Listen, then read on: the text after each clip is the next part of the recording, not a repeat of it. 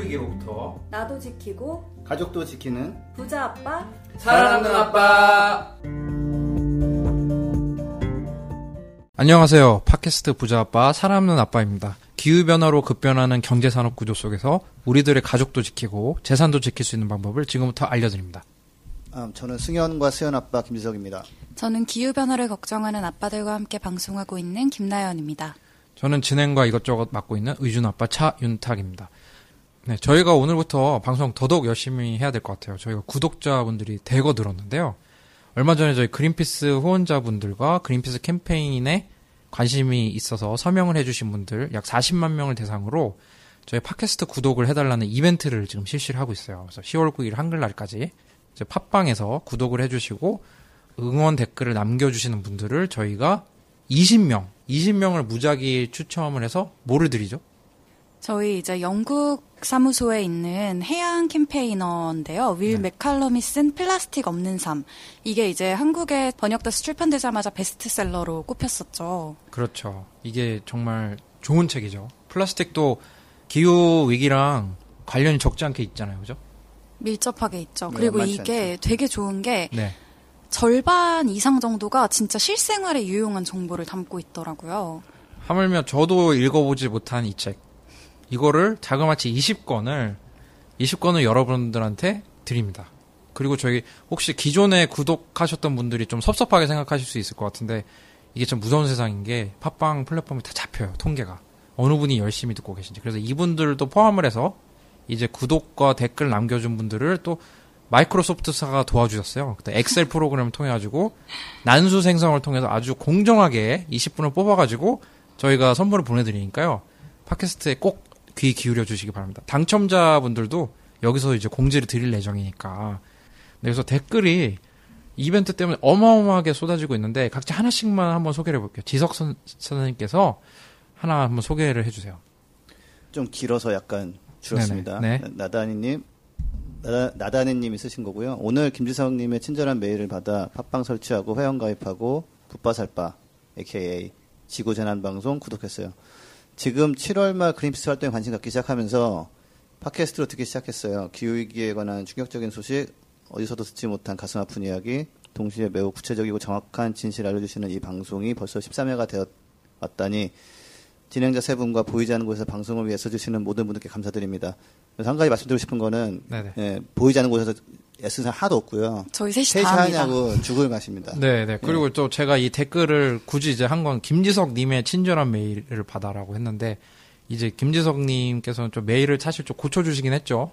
워낙 바쁘셔가지고 이거 이것저것 하고 있다. 제가 앞부분에 이것저것 하고 있다고 죄송했는데 이 그 드래프트를 쓴 거는 또 저라는 걸 좀 생색을 내고 위해서 제가 이 댓글을 네. 제가 중요한 중요한 보고서를 쓰느냐고. 네 맞아요. 이요 예, 팟빵 홍보를 못 하고 있는 네, 네, 그래서 또 나라를 지키기 위해 뭐 가정을 돌보지 못하는 그런 경우라고 하면 되죠. 네, 제 가정을 돌봐가지고 근데 이제 많이 고쳐주시긴 했고 진짜 이게 친절하게 메일을 진짜 썼잖아요, 그죠? 그렇죠. 정말 많은 분들이 들어주셨으면 하는 바람이고요. 또 나연 쌤께서 또 하나 댓글. 네, 예. 좋은 바라묵님이 남겨주셨는데 이런 활동이 더 구조적이 되어야 하겠습니다. 구조적. 네, 네. 제가 그래서 이분이 말씀하시는 게 아마 그런 것 같아요. 우리 셋이서 팟캐스트 하나만 구조적으로 일할 수 있도록 음... 그런 말씀을 해주신 게 아닌가라는 생각이 들어서 이 댓글을 골랐는데요. 좋은 해석이네요. 네. 어쨌든 저희 붓바살바 구독해주시고 파이팅이라고 응원의 댓글 남겨주셨습니다. 감사합니다. 네, 여러분들이 많이 이제 들어주시고 구독을 해주실수록 제가 그 통계를 가지고 이제 윗분한테 가서 아, 저 이것만 집중해야 될 것 같다고 우리가 얘기를 할 수 있기 때문에. 그럼 일주일에 두 편 나오나요? 아, 가능하죠. 예. 아. 왜 아니겠어요. 예. 저도 이제 댓글을 하나 골랐는데, 구글플렉스 님이 써주셨어요. 왜 제가 이거 골랐냐면, 구글플렉스 들어보신 적 있으세요? 처음 들어봅니다. 아, 이거 진짜 정말 제가 이렇게 가난한 분들이랑 제가 방송을. 이게 뭔가 이게 약간 조금. 아니, 아니, 아니, 아니. 이게 약간, 이게 약간 좀 있는 집 친구들이 가질 수 있는 장난감 이런 거였어요. 구글플렉스? 구글플렉스라고 약간 조금. 블록 같은 건데 좀 머리 좀 써야 돼 약간 그런 건데 오랜만에 반가워서 제가 좀 좀 잘 사던 시 잘 살던 시절이 기억나. 지금 아, 그렇지 않아요. 맞아요. 윤탁 쌤이 네. 아까 떡튀순 먹는데 네네. 오랜만에 서민 음식 먹어서 기뻤다고 하셨잖아요. 네네네. 네, 네, 네. 저, 저 그런 이미지로 좀 한번 가보려고. 그래서 이분 같은 경우는 미니멀 라이프, 제로 웨이스트, 비건 이런 거 실천하러 노력 중인데 팟캐스트 잘 듣고 제가 하고 있는 환경에 대한 활동들을 더 열심히 하면 좋겠다는 생각이 드네요. 붓바살바 관계자분들 수고가 많으십니다. 환절기 감기 조심하세요. 라고 보내셨거든요.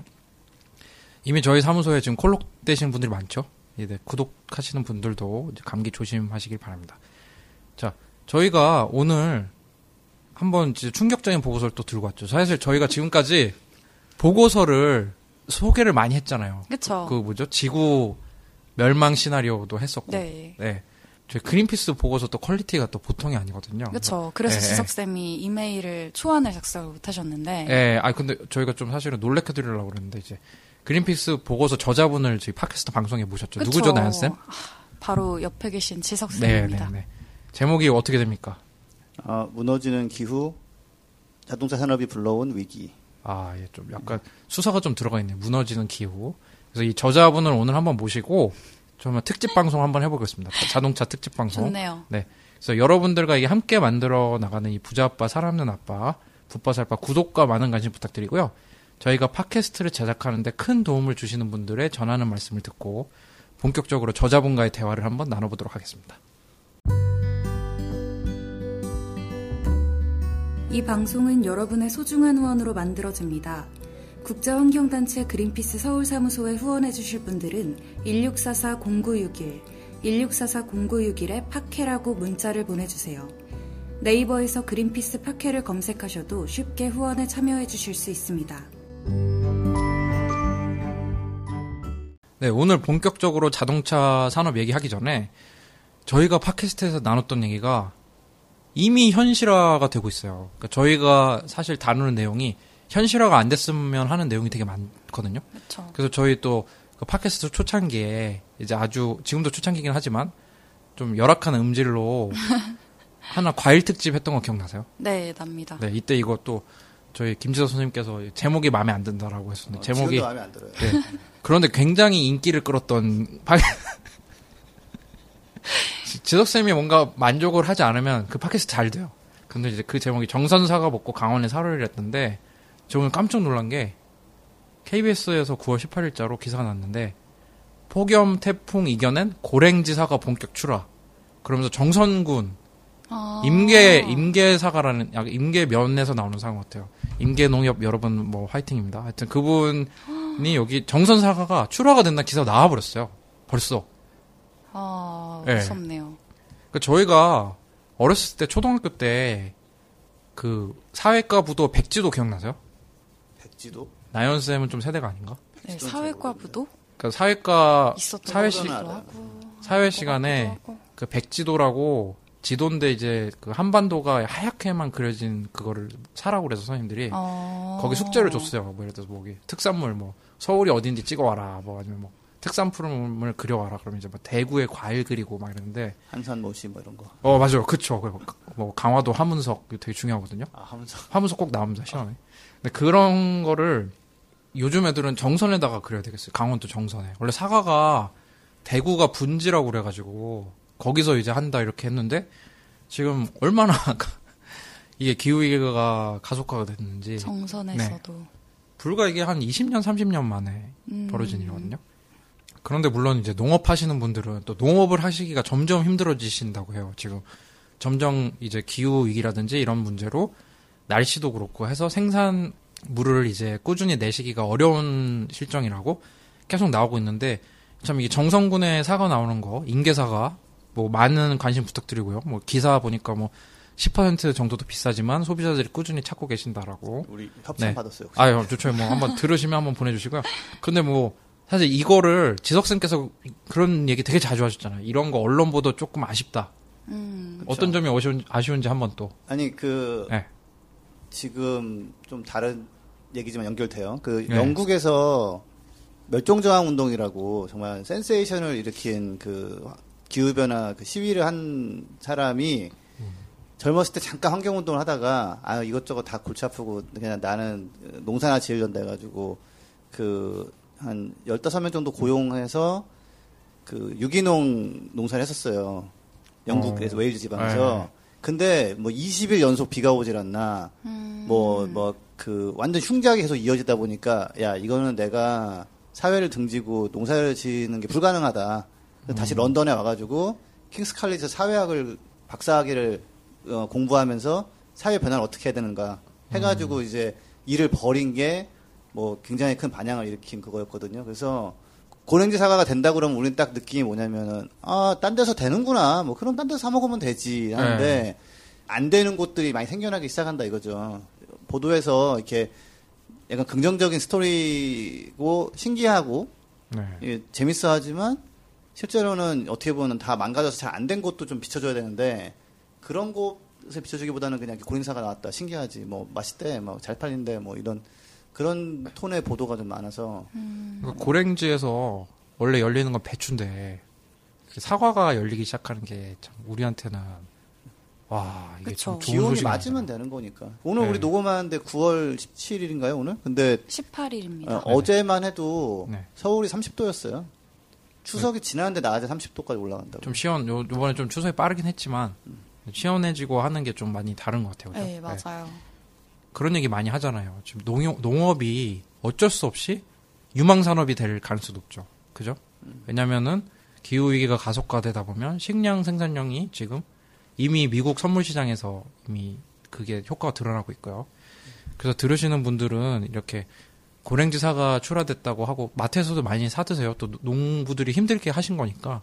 하지만 또 그런 얘기 한번 좀 주변에서 얘기를 해봤으면 좋겠어요. 사과 깎아 드시면서 와 이게 진짜 강원도에서 나온 사과인데 맛은 있는데 참 좀 그렇다. 그런 얘기도 또 한 번씩 나눠주시면 좋을 것 같고 또 이제 자동차 산업 이야기를 하기 전에 저희가 자동차 산업 얘기한 적이 있었죠. 지석쌤께서 한번 그 얘기 하신 적 있으시잖아요. 비엠더블유 씨이오가 집에 갔다. 음. 그 얘기 한번 해주세요. 가셨어요. 왜 가셨죠? 집에 급한 일 있으셨나요? 실적이 안, 조, 안 좋은데 네. 특히나 이제 전기차 같은 거 만들려고 주주들이 요구하니까 네. 아 그거 사는데 별로 안 좋아해요. 네. 이러다가 야 나 네가 안 좋아 해가지고 집에 가버렸네. 아, 음. 뭐 엔진이 불타고 막 그런 사건 때문이 아니라 뭐 엔진이 몇 개 불타더라도 차가 엄청나게 팔리면 네. 주주들은 보통 해피한데 네. 어 저기 이제는 밀린단 말이에요. 테슬라 같은 데다 밀리고 음. 전기차 라인업이 강화되는 게 좀 보이는데 주주들은 근데 거기 있는 그 기계 공학 하는 엔진 만들고 만지 이런 사람들은 자기들끼리만 얘기하겠죠. 야 뭐 필요해? 그래서 아이 뭐 그게 뭐 필요하냐? 뭐 잘 만들면 되지 뭐 이런 식으로 하니까. 주주들이 야 그럴 거면 너 나가라 해가지고 어, 네. 그 안 그래도 비엠더블유에서 아이 쓰리라고 약간 조금 뭔가 약간 부족한 전기차를 생산하고 있었는데 뭐 단종된다는 소식이 또 나왔던 것 같긴 해요. 음. 그렇죠. 그러니까 사실 네. 다른 씨이오가 있어서 그 사람은 전기차가 필요하다고 해서 아이 쓰리 만들고 음. 아이 에잇이라고 뭐 또 그 하이브리드 차 만들고 이랬는데 네. 갑자기 전기 그 다음에 나온 게 없잖아요. 네. 왜냐하면 그 사람이 갈렸거든요 그때. 네. 야 됐고 예전 하던 대로 뭐 그 옛날식에 하던 사람도 들어와 해가지고 그 사람이 이제 야 전기차 이제 더 이상 하지 마. 야 아이 쓰리나 조금 만들고 그냥 우리 그냥 그 디젤이나 가솔린이나 하자 이제 하다가 요번에 이제 또 잘린 그런. 그렇죠. 일삼 원래 비엠더블유 뭐 광고하려고 하는 거 아닌데 일삼 오칠 시리즈 사이에 뭐 이사육 시리즈 이런 거 아, 만들면서 네네. 뭐 가솔린 디젤차 엄청 팔다가 이제 집에 갔다. 그래서 이제 독일 또 하면 자동차 얘기 안 할 수가 없는데. 얼마 전에 프랑크푸르트에서 삼대 모터쇼라고 하죠? 프랑크푸르트 그 모터쇼가 있었죠. 열렸는데, 보도된 거에 따르면 이제 전기차 향연이었다라는 식으로 나왔는데, 좀 어땠습니까, 실제로?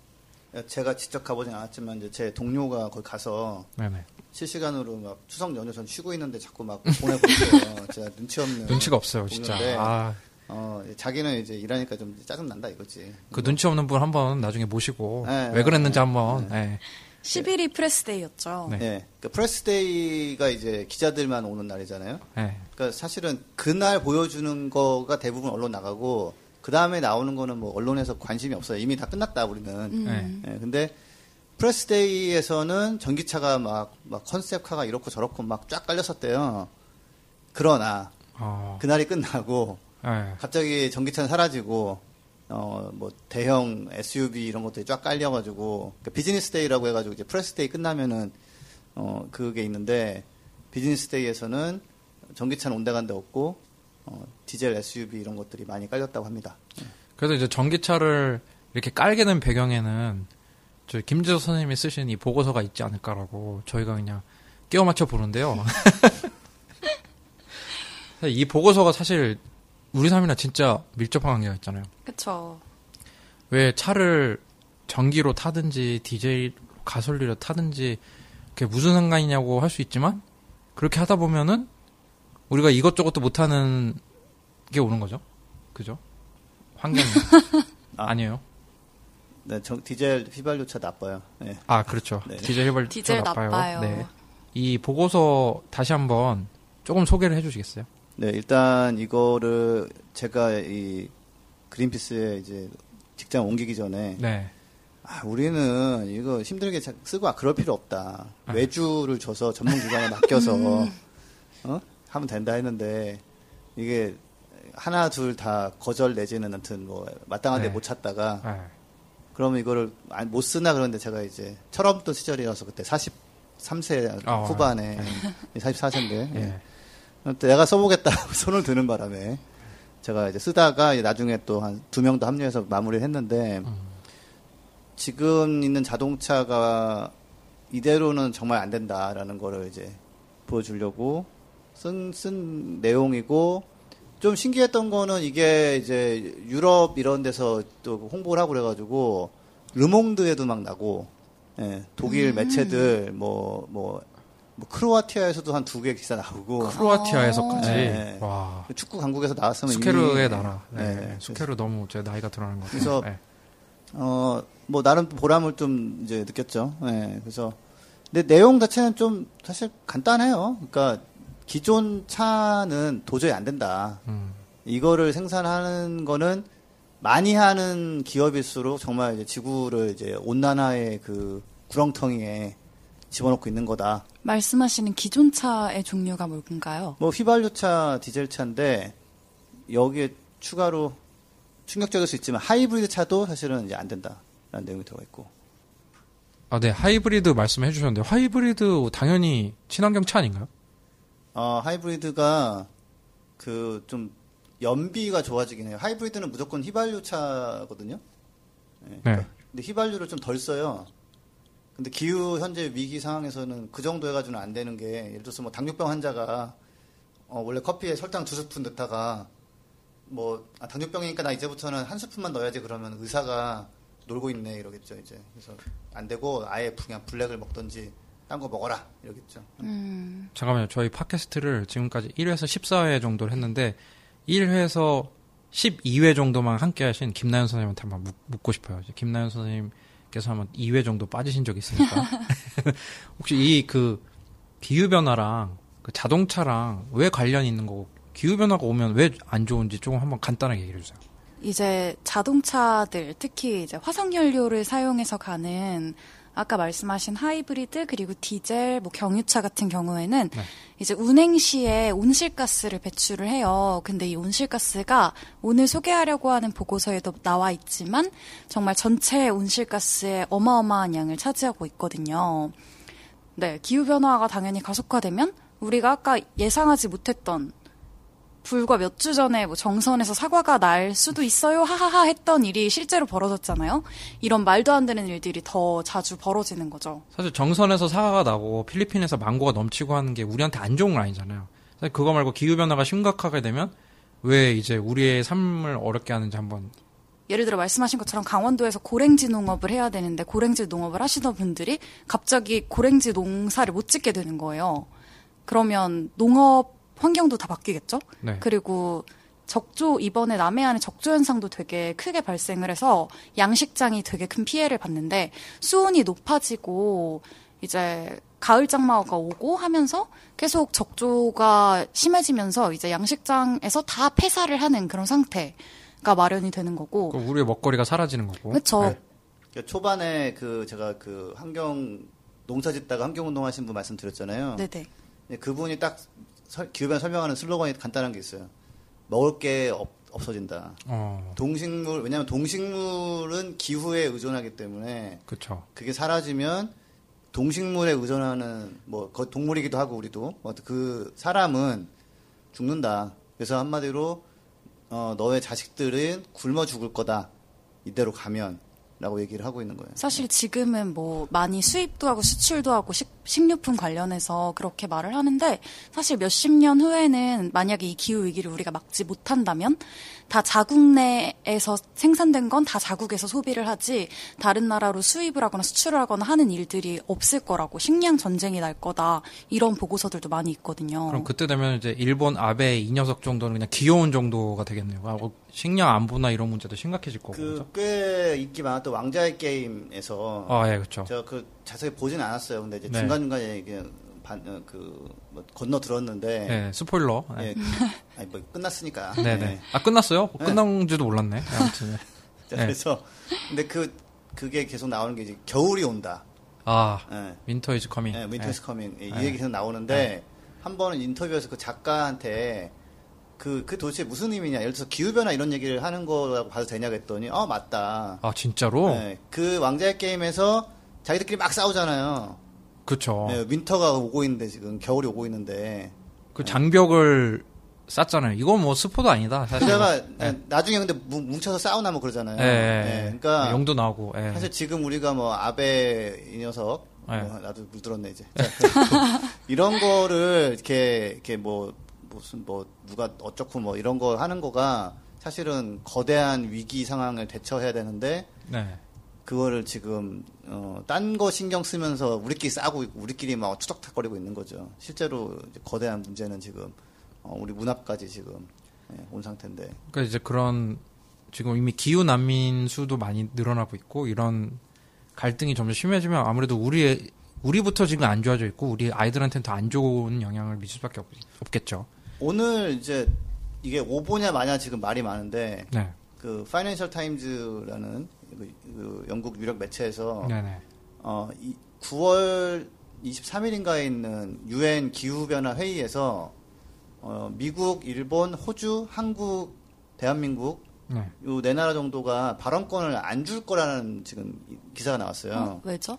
석탄 발전소 늘리고 있는 나라는 음... 기후 문제 회의 뭐 그 해결 관련해서 나와서 발언할 수, 거는 줄 수가 없다라는 음. 뭐 그런 건데 지금 청와대에서는 뭐 아 이거 오보다 음. 우리도 그게 어, 발언하게 돼 있다 해서 지금 뭐 설랑설레 하고 있는 중인데 음. 어 이제 상황이 네네. 그냥 좋게 좋게 갈 수 있는 거면은 뭐 저희도 보고서 내고 뭐 사실 프랑크푸르트 아, 모터쇼 가가지고 막 액션 해가지고 막 입구 막고 막 이랬거든요. 예, 그러니까 아, 이런 걸 안 해도 되는데. 상황이 워낙 급박하다 보니 음. 어 이제 하, 아까 이거, 이런 거에서 하이브리드 같은 경우도 예전 같으면 친환경차 박수 와 대단한 거 이랬는데 이제는 야 너도 이제는 어, 우리한테 짐이야라고 된 거죠. 네. 하이브리드도 어쨌든 내연기관 차인데 친환경 차인 것처럼 보이는. 연비가 굉장히 그쵸. 좋은 차예요. 하이브리드 차는. 그러니까 사실은 그냥 가솔린 디젤 차인데 연비가 우수해진 거죠. 그렇죠. 가솔린 네. 디젤 없이 갈 수는 없잖아요, 그죠? 아 못 가죠. 네. 그래서 하이브리드까지 차까지 포함해서 보고서에서 어떤 내용을 다루셨나요? 구체적으로 이산화탄소 배출량이 조금 줄긴 하지만 하이브리드 같은 하이브리드 같은 경우는 네. 어, 충분히 줄지 않는다 필요한 음. 만큼 네. 그래서 어, 이천이십팔년까지 모든 엔진 달린 차 생산을 중단해야 되는데 음. 어, 그래도 하이브리드 차는 이천이십사년부터 이십팔년까지는 팔아도 괜찮다. 다만 이제 아예 그냥 엔진만 있는 차는 정말 이천이십사년인가 오년 정도에는 판, 판매를 완전 중단해야 되고 하이브리드는 조금 더 유예 기간을 줄 수 있고 그 이후에는 전부 다 전기차를 하는데 전기차도 좀 작은 작고 효율 좋은 차 위주로 가야지 어 뭐 지금처럼 해서 뭐 어 사실 저는 굉장히 좀 좋아하는 회사의 차지만 테슬라 모델 X라고 해가지고 음. 대형 에스유브이 전기차 이런 것들은 에너지를 많이 쓰기 때문에 네. 바람직하지 않다. 어... 네. 그, 그 되게 중요한 부분 중에 하나가 또 에스유브이가 인기잖아요. 그렇죠. 네. 산타페, 뭐 투싼 이런 거 어, 그런 것도 에너지 효율이 한 십 퍼센트 정도 더 나빠요. 네. 근데 이제 다시 한번 상황이 괜찮다.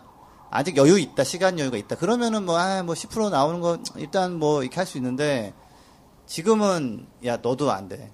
하이브리드도 안 되고 에스유브이도 안 되고 어, 오로지 조금 가능한 거는 어, 적당한 크기의 좀 작은 전기차 정도. 음. 예. 그럼 김재석 선생님이 이게 혼자 혈연단신으로 쓰시다가 이제 뒤늦게 두 분이 되긴 했지만 이게 왜 크로아티아 언론까지 이제 소개된 이유가 왜 그래야 된다는 거예요? 왜 자동차 사이를 주, 줄여야 되고 왜 이제 그 내연기관 하는 차를 이천이십팔 년까지 퇴출을 해야 되냐? 왜 이천이십팔 년이 뭐 오십 세가 되시는 해인가요? 뭐 그래서 그런가? 왜 이천이십팔 년까지 해야 되는지, 그렇게까지 안 하면 어떤 일이 발생하는지 좀 얘기를 해주세요. 그 그린피스 벨기에 사무소에서 독일 우주항공연구소라는 곳에 용역을 네. 줬어요. 네. 자, 유엔에서 이제 일 점 오 도, 그 아이피씨씨라는 곳에서 일 점 오 도 보고서가 나왔는데 네. 일 점 오 도에서 온도 상승을 멈추게 하려면 일 점 오 도냐 이 도냐 이거 좀 이렇게 논리가 있는데 일 점 오 도는 굉장히 안 좋고요.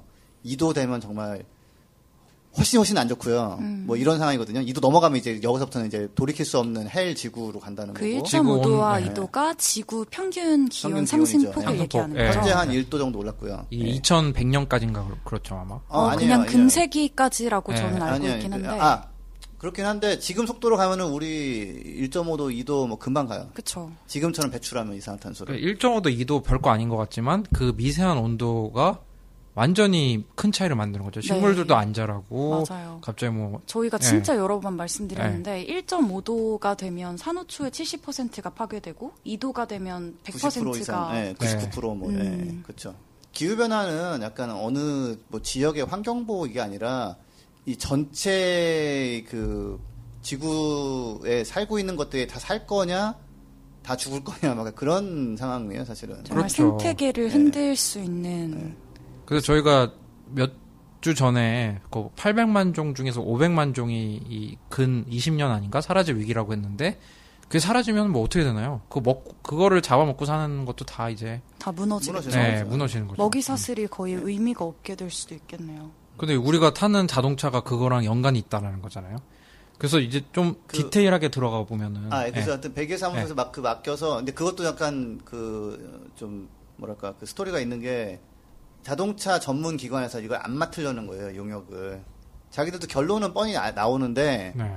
자동차 회사들한테 약간 뭐 관계가 있고 네. 사업을 따고 연구를 해주는 연구소 입장에서는 아 이거 우리가 이거 해주면 나중에 우리가 폭스바겐, 뭐 비엠더블유랑 일하기가 껄끄럽다 이래가지고 음. 안 맡으려고 그래가지고 돌고 돌아서 그러니까 어차피 계산 계산하는 거거든요. 그래서 네, 네. 우주 독일 우주항공연구원이 해줬는데 음. 거기 나온 결론이 아, 이 기존 기존 차는 휘발유 디젤 차는 이천이십오 년 정도에는 판매를 중단해야 되고 네. 어, 하이브리드는 그나마 씨오투가 좀 덜 나오니까 이천이십팔 년까지는 판매를 허용해도 되는데 그 이후로 절대 안 된다. 음. 네, 라는 거 나오고 있어서 그, 그, 그것, 그걸 가지고 이천이십팔 년으로 잡은 거예요, 시점을. 음. 화제가 된 거는 사실 태양광 풍력 이런 것 때문에 전기 생산에서는 씨오투가 많이 줄었거든요. 네. 혹시 유럽 어디 나라에서 자동차를 사는 걸 제한한다거나 자동차를 타는 거를 뭐 일 년에 만 킬로 제한한다거나 그런 건 얘기 들어보셨어요? 파는 거 제한은 본 것 같아요.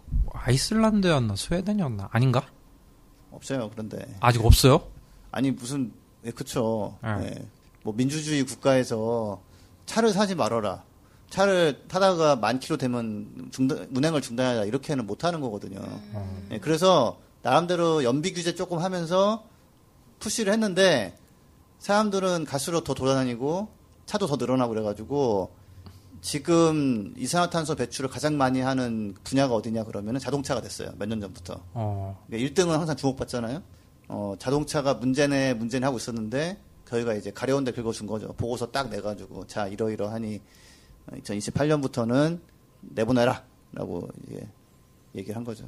저희가 이제 교통수단이나 이런 거 얼마나 교통수단을 이용하면 그 교통수단에서 나오는 이산화탄소 배출이 어느 정도 되는지 그거를 발자국이라고 하잖아요. 탄소 발자국. 네. 여기 저희 지금 구독자분들이 많이 늘었으니까 한 가지 이제 그린피스만의 숨겨진 비밀을 제가 하나 공개하려고 하는데 안 돼 하면 안 돼. 네, 저희 그 저희 어디 뭐 지하철이나 뭐 버스나 아니면 비행기 타고 출장 갔다 오면은 경비에다가 뭐 써놔요? 그쵸. 씨오투. 씨오투 얼마나, 얼마나 배출했는지 네. 써내죠. 그래서 보통은 또, 네. 뭐라고 또 대중교통을 어. 사실 다 대중교통을 타야 되고 뭐 예를 들어서 출장도 거의 자제를 하고 정말 적은 인원수가 가장 적게 이동하는 거리로 이동을 하지만 뭐 독일 사무소에서 어. 러시아 사무소까지 오는데 이틀 정도 꼬박 기차를 타고 왔다고 하더라고요. 탄소 배출 주의를 하고. 네, 이제 비행기를 타지 않고 기차를 타고 뭐 이런 노력들이 있죠. 또 기분 나쁘게 또 회계팀에서 또 매일 한 번씩 자동으로 오잖아요. 또 너의 탄소 배출이 이만큼인데 부서 평균보다 높다 낮다 뭐 반성해라 음. 이런 거. 반성해라는 그냥 제가 지은 말이고요.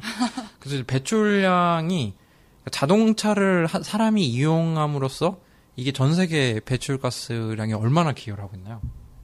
아, 이게 저희 계산법이 조금 특이한데. 네, 아이비리그 나오신 김재수님의 계산법으로 따르면. 네. 아니요, 이거는 이 부분 독일애가 했어요. 아, 자, 그래요? 전공은 제가 이걸 했는데. 네네. 자, 이게 하나 차를 만든 다음에 한 일 년 있다가, 야, 그만 타자. 이런 경우 별로 없잖아요. 그렇죠. 만들면은, 한 뭐, 이십만 킬로 뭐 보통 타잖아요. 네. 그래서 그렇게 해서 가정에서 계산해보니까, 작년에 생산한 자동차가 만들 때 나온 이산화탄소, 그 다음에 걔가 어차피 폐차될 때까지 돌아다니면서 뿜을 이산화탄소를 계산해보니 전 세계 배출량의 구 퍼센트가 되더라. 어. 네. 그러니까 이런 걸로 살짝 저희가 이제 미디어들을, 언론들을 네. 이제 훅 한 거죠. 이렇게 훅 해가지고 르몽드니 뭐니 막 열심히 써준 거죠, 이제. 네. 어, 저 르몽드, 프랑스 르몽드에서 이제 주목한 보고서네요, 그죠? 그러니까. 좀 더 와닿게 설명하자면, 네. 일반차 그냥 아반떼든 뭐, 뭐, 투싼이든 이 정도를 샀다고 치셨을 때, 스포티지든 뭐든. 네. 아, 차 한 대가 한 몇 톤 정도 배출한다고 알고 계세요, 혹시? 만들어서 폐차하고 뭐 사용 다 해가지고. 전 생애주기를 얘기하는 생애주기에. 거죠? 예. 라이프 사이클. 그렇죠. 그러니까 제조부터 폐차까지. 그렇죠. 예. 전혀 노 아이디어인데요. 저는 몇십만 톤이라고 알고 있긴 한데. 몇, 몇십만 톤까지는 아니고요. 아닌가요? 몇십만 톤이면 큰일 납니다. 어, 어, 한 오십 톤이 좀 넘어요. 예. 네. 네, 한 오십사 톤 이렇게. 한, 한 집이 그런 거잖아요. 그죠? 그러니까 차 한 대가. 차 한 대가. 예. 네. 차 한 대 오십사 톤이니까, 그거를 지금 일 년에 거의 한 구천만 대인가 팔리죠? 음. 그리고 돌아다니는 차들은 다 합치면은 뭐, 그거 곱하기 한 이십 정도 되나 막 그렇거든요? 네. 예. 네, 그러니까 이게 그 어마어마한 그 씨오투가 나오고 있고, 근데 이제 우리가 남은 시간은 너무 없고 이십팔 년까지 생산을 중단하라는 어, 결론이 나온 거죠. 그러니까 자동차를 타지 말라는 게 아니라 그죠? 디젤이나 가솔린으로, 그러니까 화석 연료로 운, 운행이 되는 차들은 생산 멈춰야 된다. 네. 근데 그래서 한 가지 더 나가 나가면 이게 정식고 정, 영국 의회 같은 경우 좀 더 약간 솔직해지는 면이 있는데 네. 영국 의회의 과학 소위인가? 네. 예, 거기서 어, 보고서를 냈는데, 아, 근데 우리가 검토해보니까, 아무리 좋은 친환경 전기차라도, 네. 사실은 뭐, 지금처럼 많은 사람들이 차를 소유해서 마음대로 타고 다니는 거는, 결국 에너지 사용량이 좀 상당히 많기 때문에, 아, 이게 기후변화 대응과 조금 맞지 않다. 라는 음. 것까지 나왔어요. 그러니까, 그러니까 서울 사무소에서도 네. 지금 내연기관차 퇴출 캠페인을 진행을 하고 있잖아요. 네. 근데 당연히 저희가 내연기관차가 아닌 전기차로의 사업 구조를 저, 변환하는 것을 얘기를 하고 있는데 이뿐만 아니라 재생가능 에너지 전기로 움직이는 대중교통 시스템의 확립 그리고 또 개인이 차량을 소유하지 않아도 충분히 전기 차량을 공유할 수 있는 그런 서비스들의 확대를 함께 얘기하고 있잖아요. 네, 그러니까 전기차만 중요한 게 아니라 전기차로 충전하는 에너지 자체도 재생 에너지로 해야 된다고 아, 당연히 저희가 해야죠. 끊임없이 같이 캠페인하고 있고 네. 그 아까 말씀하신 석탄 발전소 같은 캠페인도 이제 한국만 하는 게 아니라 전 세계적으로 하고 있죠.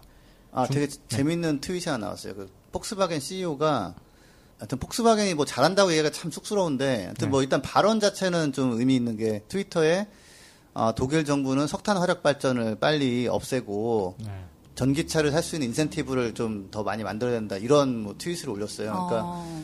전기차 사기 싫어하는 자동차 회사는, 아니, 우리가 전기차 해봤자, 뭐 전기가 다 석탄이라서, 뭐 탈수, 뭐 타봤자 별로 도움이 안 되고, 이런 얘기를 하는 거고, 근데 진짜, 아, 전기차를 해야겠다. 전기차 환경성을 더 좋게 해야겠다. 그렇게 결심을 만약에 하게 되면은 관점을 바꾸면 갑자기 이제 자동차 회사가 전력 생산에서 씨오투를 빨리 없애라라고 이제 발언, 발언을 음. 하게 되는 거예요.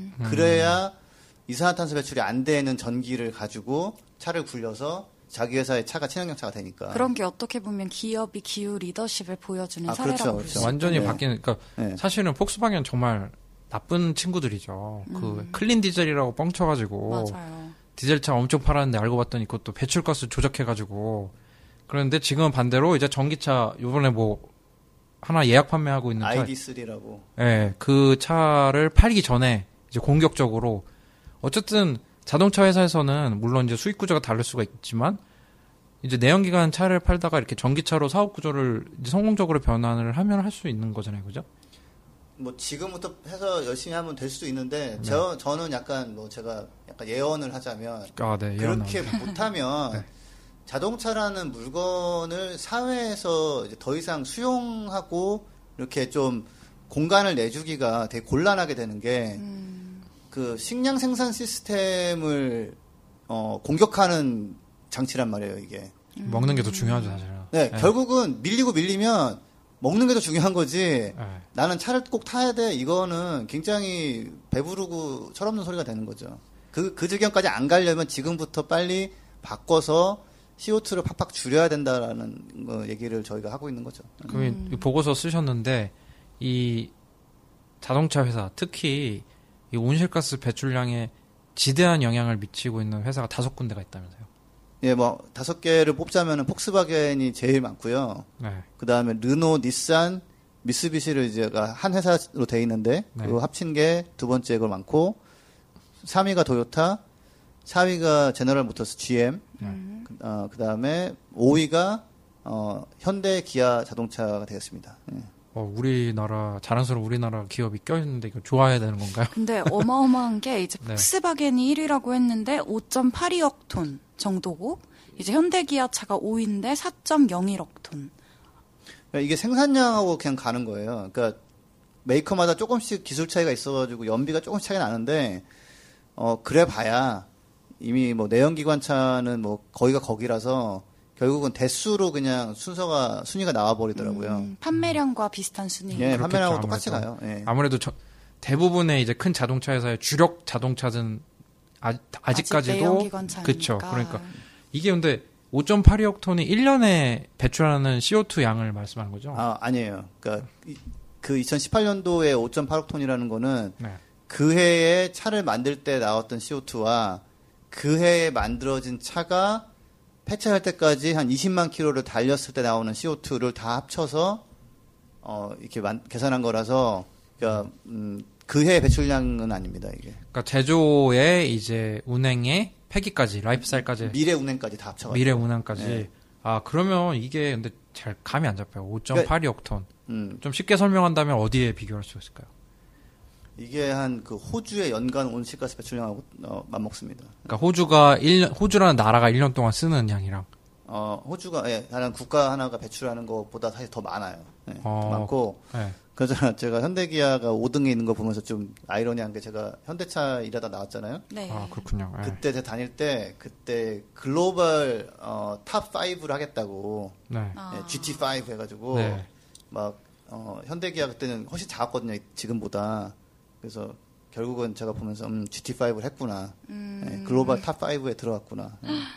그러니까 자동차라는 게 그냥 그 필수품이라고 보기도 좀 애매한 이제 있는 집도 있고 없는 집도 있는데 근데 요게 자동차에서 한 군데가 배출하는 게 한 나라 온실가스 배출량이랑 맞먹는다는 게 이게 진짜 정말 어마어마한 것 같아요. 맞아요. 네. 그러니까 한 회사가 워낙 많은 차를 만들기 때문에 네, 그리고 그 자동차라는 물건은 엔진을 달고 나온 이상은 어마어마한 양의 온실가스 배출해요. 그러니까 지금까지는 그냥 음, 뭐 단연 연비 좀 낮았어, 어, 어 하이브리드 어 엄청 좋네, 친환경 짱 이랬는데 이제 지금 우리가 남아 있는 시간과 이, 앞으로 배출할 수 있는 씨오투 양을 계산해 보면은 어, 야 너 나가.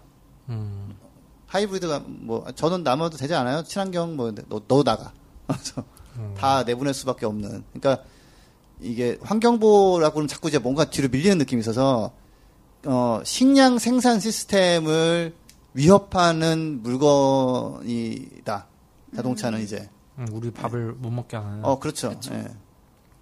폭스바겐은 워낙 유명하니까 이제 잘 알겠고, 르노, 닛산도 이게 미쯔비시랑 다 합치다 보면 이렇게 생산량이 되게 많나 봐요. 예, 합치다 보면. 좀. 얼마 전에 또 저기 그, 좀. 싸웠잖아요. 네, 그 카를로스 곤 회장이 예, 일본에 가십, 있을 가십 때. 그렇죠. 예. 가십 타임이죠. 일본 검찰이 이렇게 막. 뭐 해가지고 말이 많았어요. 그게 옛날에 그 하얀 거탑이라는 드라마 기억나세요? 아, 있었던 것 같아요. 근데 그게 원작이 일본 거거든요. 라고 아. 들었거든요. 근데 이게 일본 기업에서 이 사내 정치나 이런 게 엄청나게 치열한가 봐요. 그래서 그 르노 닛산의 이 칼로스 곤 회장이 일본 검찰에 왔을 때 일본, 그러니까 르노라는 회사가 닛산을 먹은 거잖아요. 닛산이 일본어로 일본산이라는 뜻이거든요. 음. 그러니까 일본의 약간 자존심? 그래서 닛산이라는 브랜드가 한참 그 미국에 거부감이 있을 때가 있어요. 미국에, 미국에서 이제 그 디트로이트 자동차 시티, 여기가 일본차, 더 질 좋은 일본차에서 무너지니까 이 닛산이라는 차가 들어왔을 때, 아, 이거 이름이 좀 거부, 거부가 있다. 아. 그래서 닷선, 닷선이라고 그때 냈었죠. 그러다가 하여튼, 근데 이 회사도 지금 막 회장이 그래서 다시 뭐 검, 일본 검찰에 뭐 했다가 그 다음 회장이 씨이오로 바뀌었다가 뭐 그 씨이오, 일본 씨이오도 문제 있어서 하고 부침이 많은 회사고. 근데 의외로 도요타까지는 이해가 되는데 지엠은 좀 의외네요. 지엠이 왜 이렇게 배출량이 많은 거죠? 아, 지엠이 약간 좀 무너졌긴 했지만 네. 미국에서 원래 가장 큰 자동차 회사였고 네. 뭐 지엠도 유럽에 또 이런저런 자회사도 있고 하니까 다 합치면은 수, 그 대수가 되거든요. 대수가 팔백육십만 대니까 네.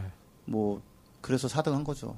그리고 지엠이 약간 또 주력 차종들이 조금 어, 그것도 좀 있긴 있어요. 예. 그, 뭐, 대형 에스유브이나, 뭐, 요즘 우리나라도 이제 들고 들어오는데, 픽업 트럭 같은 거 만들고. 많이 보여요. 예. 고속도로에서. 그것도 예. 휘발유예요, 또, 휘발유. 예. 예. 차 크기가 좀 커서 그런 것도 있긴 있어요.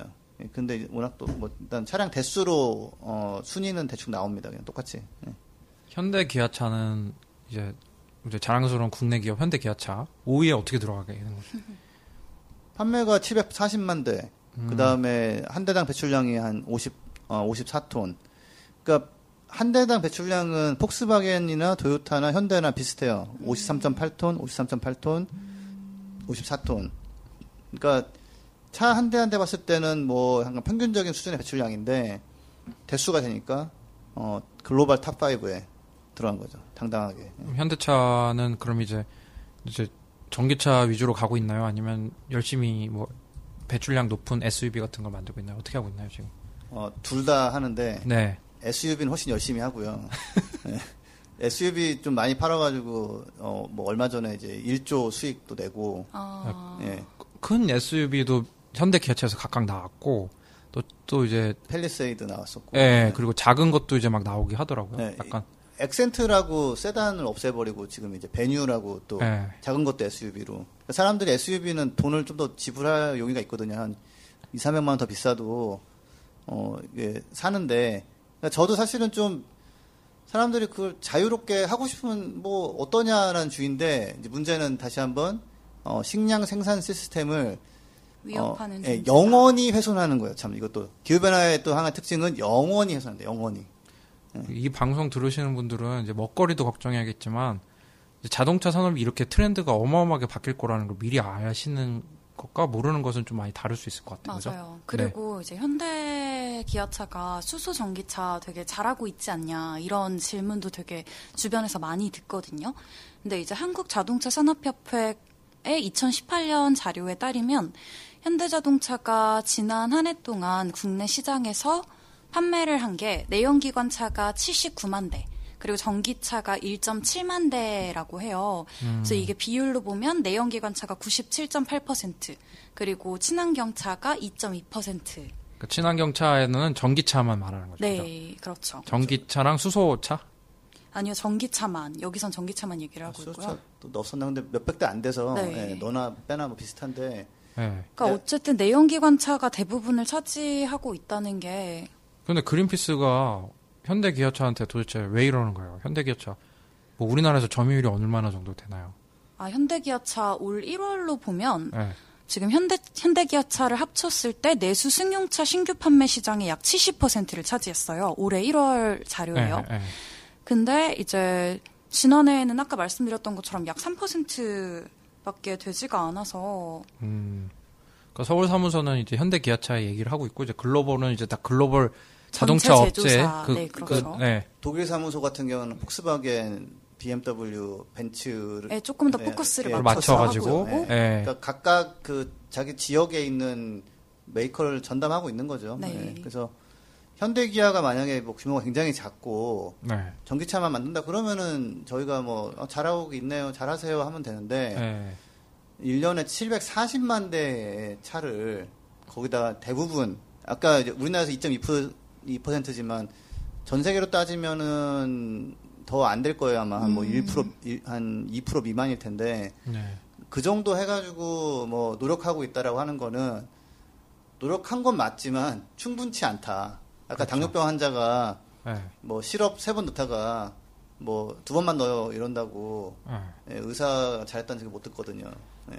그리고 네. 앞으로는 이제 자동차 산업계가 계속 친환경으로 바뀌어 갈 거잖아요. 지금 전 세계적으로도 환경 규제가 굉장히 강해지고 있고 또 마찬가지로 국제 자동차 조사 기관 자토의 올해 발표 결과에 따르면 자동차 세, 제조사들이 삼 년 안에 친환경차로 전환을 추진을 못했을 때 이천이십일 년 얼마 안 남았죠. 곧 이천이십 년인데 네. 이천이십일 년부터 유럽에서만 삼백삼십억 유로 이게 우리나라 돈으로 바꾸면 사십이조 원이거든요. 네. 이걸 벌금으로 지불해야 되고 이게 현대기아차의 경우 얼마냐 약 삼억 유로 하나로 약 사조 원 벌금을 내야 될 것으로 예상을 한다고 합니다. 어, 매출에 지대한 영향을 미치네요. 네, 그죠? 이거는 굉장히 네. 생존의 문제랑도 직결이 돼 있어서. 그리고 우리나라도 이 유럽의 이 배출 규제 기, 기준을 결국 따라갈 수밖에 없을 거 아니에요, 그죠? 그렇죠. 아니면 네. 방법은 있어요. 네. 차를 안 팔면 돼요.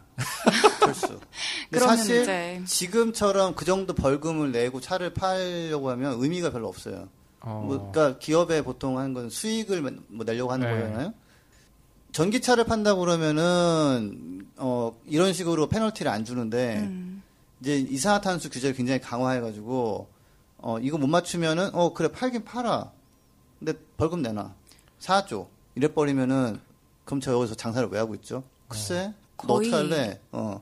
대부분의 제조사가 이천십팔 년 순이익의 약 절반을 벌금으로 내야 된다고 그렇게 어. 예측을 했거든요. 사실 저희 팟캐스트 제목이 부자 아빠 살아남는 아빠잖아요. 부자가 되면서 살아남기까지 하면 좋겠다는 이제 우리의 희망을 담았는데 이제 그린피스가 개인 후원으로만 운영을 되잖아요. 네. 기업이나 정부 후원을 받지 않고 그러다 보니까 조금 우리가 너무 반기업으로 생각하시는 분들이 있어요. 그린피스. 근데 사실 그게 아니라 이 크로아티아 언론에서 마저 다룬 이 보고서에는 우리도 살고 자동차 기업도 살 수 있는 그런 방법을 담은 거죠, 그죠? 네, 맞아요. 어, 네, 어떤 내용을 담은 거죠? 어떻게 아, 해야지, 어떻게 네네. 자동차 산업이 바뀌어야지만 이게 지속 가능한 건지? 네, 앞에서도 뭐 얘기를 했지만, 그, 지금 유일하게 자동차라는 형태의 탈 것을 식량 생산 시스템을 영구적으로 훼손하지 않고서, 어, 쓰, 어, 쓰려면 좀 소형 전기차 정도. 네. 최대한 효율이 좋은 전기차를 좀 만들고 그리고 이거를 뭐 아무도 소유할 수 없어라까지는 아마 못 가겠지만 그 소유를 하지 않고도 필요할 때 좀 쓸 수 있게 해서 소유 그러니까 대수를 좀 줄이고 그 다음에 태양광 풍력 같은 에너지원을 어, 확산시켜가지고 전기가 석탄에서 나오거나 이러지 않게 해서 정말 정말 씨오투가 충분히 줄 수 있는 걸 만들어야 되는데. 하나는 또 이제 이거 좀 전 생각했으면 좋겠는 게 기름값은 부담이거든요, 보통. 그렇죠. 근데 제가 전기차를 이 년 반을 몰고 있지만 충전비가 어제도 제가 한 백 킬로미터 가는 거 충전했는데 칠백삼십 원 나왔어요. 아. 뭐 최근에 뭐 사우디아라비아에서 뭐 드론 공격으로 뭐 유가 뛰고 이랬잖아요. 저는 아무 영향이 없어요. 어, 그러네. 음. 그러니까 어, 내가 막 일 년에 뭐 오만 킬로미터, 육만 킬로미터 타면서 전국을 누비고 뭐 이런 식의 걸 하고 싶어 뭐 그런 사람이 더 사실 이득을 보네요. 왜냐면은 충전비가 워낙 싸니까. 그리고 전기차를 몰아보면 정말 좀 이렇게 평안해요. 진동 뭐 소음 이런 거 없고 차도 잘 나가요. 그리고 그러니까 어 사람들이 굉장히 전기차로 바꾸는 거에 대해서 반감과 뭐 내가 이런 거 저런 걸 놓치는 거 아니냐, 희생하는 거 아니냐 하는데 타보면 삶이 더 그 나아지는 사실 덜덜덜거리는 차를 돈을 좀 아끼려고 타고 이러면, 네. 그, 어, 난 자랑스러워 얘기가 아니라 좀 약간 비참한, 뭐, 비참까지 좀 그런가? 근데 약간 좀 별로 기분이 안 좋거든요. 예, 네, 근데 안 그럴 수 있다고요. 그리고, 아, 막 또, 사우디 드론 막, 그, 공격 받았다고, 아, 이거 어떻게, 내일, 주유소 가서 막, 내일 주유소에서 만땅으로 넣어야 되나, 이거 네. 어떡하지, 이거 막, 또, 아, 이거 막, 그런 거 고민하지 말고, 낮은 걸로 쓸 수가 있고. 또, 그런데 이제 보고서에 막 그런 내용도 담았다면서요, 뭐. 또 그런 얘기 있잖아요. 아, 전기차 배터리는 뭐 또 환경적이야? 막 이런 얘기 있잖아요. 그래서 그런 거 관련해서도 보고서에 내용을 담았다면서요. 아, 그 부분은 뭐, 예, 자세히는 못 다뤘는데. 아, 왜냐면은 뭐, 그 포커스가 그게 아직 아니라서. 그러니까 네네. 한 가지는 제가 배터리를 만들 때 뭐 들어간 자원이 있어요. 네. 근데 이제 한 가지 생각해 볼 거는 배터리에 들어가는 자원이 뭐 리튬이나 코발틱 해가지고 한 사백 킬로그램이 들어간다 그러면 굉장히 많은 양은 많, 맞지만 일 년에 뭐 모닝이나 뭐 기아 모닝이나 이런 차도 휘발유를 거의 한 영 점 팔 톤을 쓰거든요. 네. 근데 그거를 한 십이 년을 쓴단 말이에요. 십이 년, 십오 년을. 근데 전기차 같은 경우 사백 킬로그램의 그 자원을 배터리에 집어넣고서 그 다음에 태양광 풍력 써가지고 충전하면 사실 자원을 안 쓰죠. 음. 그리고 마지막에 배터리에 들어있는 걸 다시 또 재활용을 한단 말이에요. 그러니까 한번 음. 채취를 한 다음에 두고두고 또 돌려쓰고 뭐 딸 아들 물려주고 쓰고 뭐 이렇게 할 수 있는 면이 있는데 우리 어 좀 배터리의 환경성을 좀 공격하시는 분들은 일반 차가 일 년에 거의 일 톤 가까운 석유를 매년 떼워서 네. 어, 삼 점 오 톤, 사 톤 되는 씨오투를 만드는 건 또 자꾸 신경 안 쓰시려고 그러는데 음. 우리가 신경 안 쓴다 해가지고 전 세계가 자동차 산업을 그냥 아 알아서 해 뭐 골치 아프지 그냥 이렇게 안 되거든요. 그러니까 우리나라가 앞으로 차를 만들어서 팔아서 돈을 벌 거면 그런 지금 식량 생산 시스템을 위협하지 않는 제품을 만들어야 되기 때문에 계속 말씀을 드리는 거죠. 네, 그래서 가시라, 에... 해라. 좋습니다. 그래서 에너지 효율이 좋은 전기차를 만들어야 되고, 그러면 그냥 하이브리드랑 내연기관차는 계속 생산해도 괜찮은 건가요? 아니, 아니 안 되죠. 언제까지 생산을 좀? 이천이십오 년, 이천이십팔 년 졸았어요, 내가 할 때. 네, 네. 아니 한번 다시 정리를 드리는 거예요. 아, 그럼 그런, 그런 네. 거예요. 아, 아 사실 이천이십팔, 좀 졸리긴 해요. 아, 좀 보고서 이렇게 예. 이 보고서 좀 재밌게 하려고 했는데 재미가 없네. 아, 농담. 아, 재미 없어 별로 이거. 아니, 농담. 그 다음에 이제 자동차를 우리가 막 전시장 가서 막 골라보고 타고 파는 게 우리가 주로 생각하는 모델인데 이제 좀 탄소 배출 줄이려면 어떤 식의 비즈니스 모델을 좀 자동차 회사들이 많이 고민해야 될까요? 뭐 좀 공유할 수 있게 가는 거죠. 사실 저도 차를 잘 안 쓰거든요. 네. 월화수목금. 네. 그러니까 어 근데 이게 이제 소카 이런 거 있지만은 빌리면 생각보다 좀 비싸서 여전히 좀 부담인데 좀 쉽게 빌려서 쉽게 반납하고 비용을 좀 줄 수 있으면은 도움이 좀 되겠죠. 전기 차종이 사실 많이 확대돼서 저희가 뭐 렌트나 뭐 쉐어링 서비스나 이런 걸 할 때 좀 다양하게 선택할 수 있는 그 선택권의 폭이 넓어지는 것도 굉장히 중요해요. 그러니까 그러려면은 자동차 메이커들이 제품을 만들어줘야 되는데. 네. 그렇죠. 그러니까 에스유브이 왜 만들어요? 그러면은 아 소비자들이 원해서요 이러는데. 네. 전기차도 그걸 만들어 놓고 소비자들이 원하는지 좀 봐야 되는데 음. 안 만들으니까 선택할 수가 없잖아요. 음. 그러니까 저희는 선택권이라는 면에서도 좀 빨리 좀 만들어라라고 이제 하는 거고, 뭐 그러면서 지금 뭐, 어, 줄다리기 하고 있는 거죠. 진짜 이제 북바살바 구독자분들한테 정말 중요한 말씀 해주셨는데, 소비자가 원해야 되거든요. 소비자가 당당하게 얘기해요. 왜 이렇게 전기차는, 지금 전기차는 예약 엄청 밀려있죠.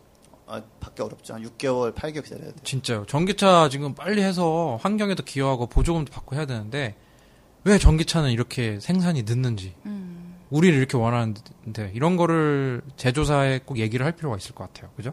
그러니까 이거 들으신 다음에 어, 동네에 있는 현대 기아 딜러 그, 그 샵에 가셔가지고 네. 쓱 보고서 음, 전기차 없네 하고 씩 나가버리세요. 네. 뭐예요? 전기차 뭐 없어요? 씩 나가버려. 아, 전기차 안 팔. 현대 기아는 전기차 안 팔아요? 그래서 그건 아니죠. 현대 기아도 전기차가 있죠, 그죠? 네, 네, 파는데 굉장히 아직은 그 비율이 적다. 별로 열심히 광고도 안 하고 그냥 어, 네. 이 퍼센트, 이 퍼센트. 오늘 좀 보고서 내용 너무 진지했지만 이 전기차를 듣고 좀 구매에 흥미가 생기시는 분들 있을 수 있을 것 같아요. 물론 대중교통 이용하는 게 제일 좋지만 그쵸, 그래도 이제 좋아요.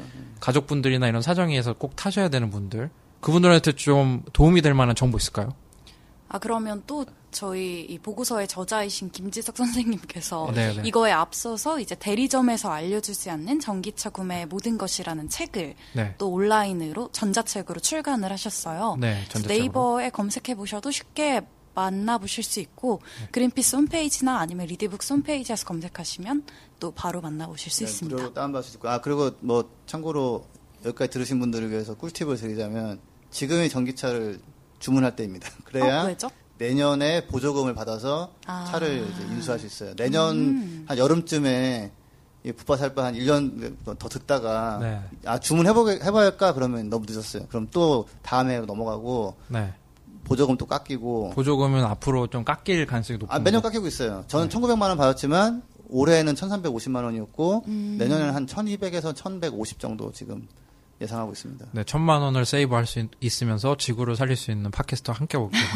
네, 오늘 그 처음으로 그린피스의 보고서 얘기를 한번 다뤄봤는데요. 사실 그린피스에서 네. 내는 보고서가 많이 인용되고 있거든요.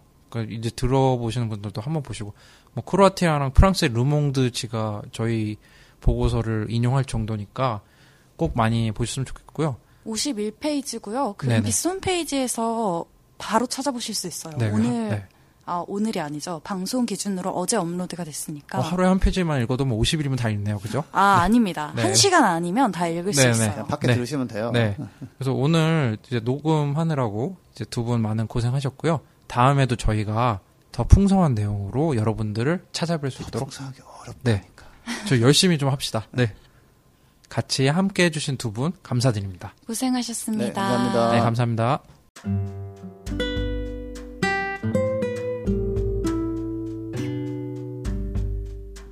부자 아빠 살아남는 아빠는 애플 팟캐스트, 구글 팟캐스트, 팟빵, 파티, 앵커, 스포티파이 등을 통해서 들으실 수 있습니다. 방송에 대한 의견이나 참여를 원하시는 분들은 지케이알 골뱅이 그린피스 닷 오알지로 메일을 보내주시면 저희가 정기적으로 확인하도록 하겠습니다. 부자 아빠 살아남는 아빠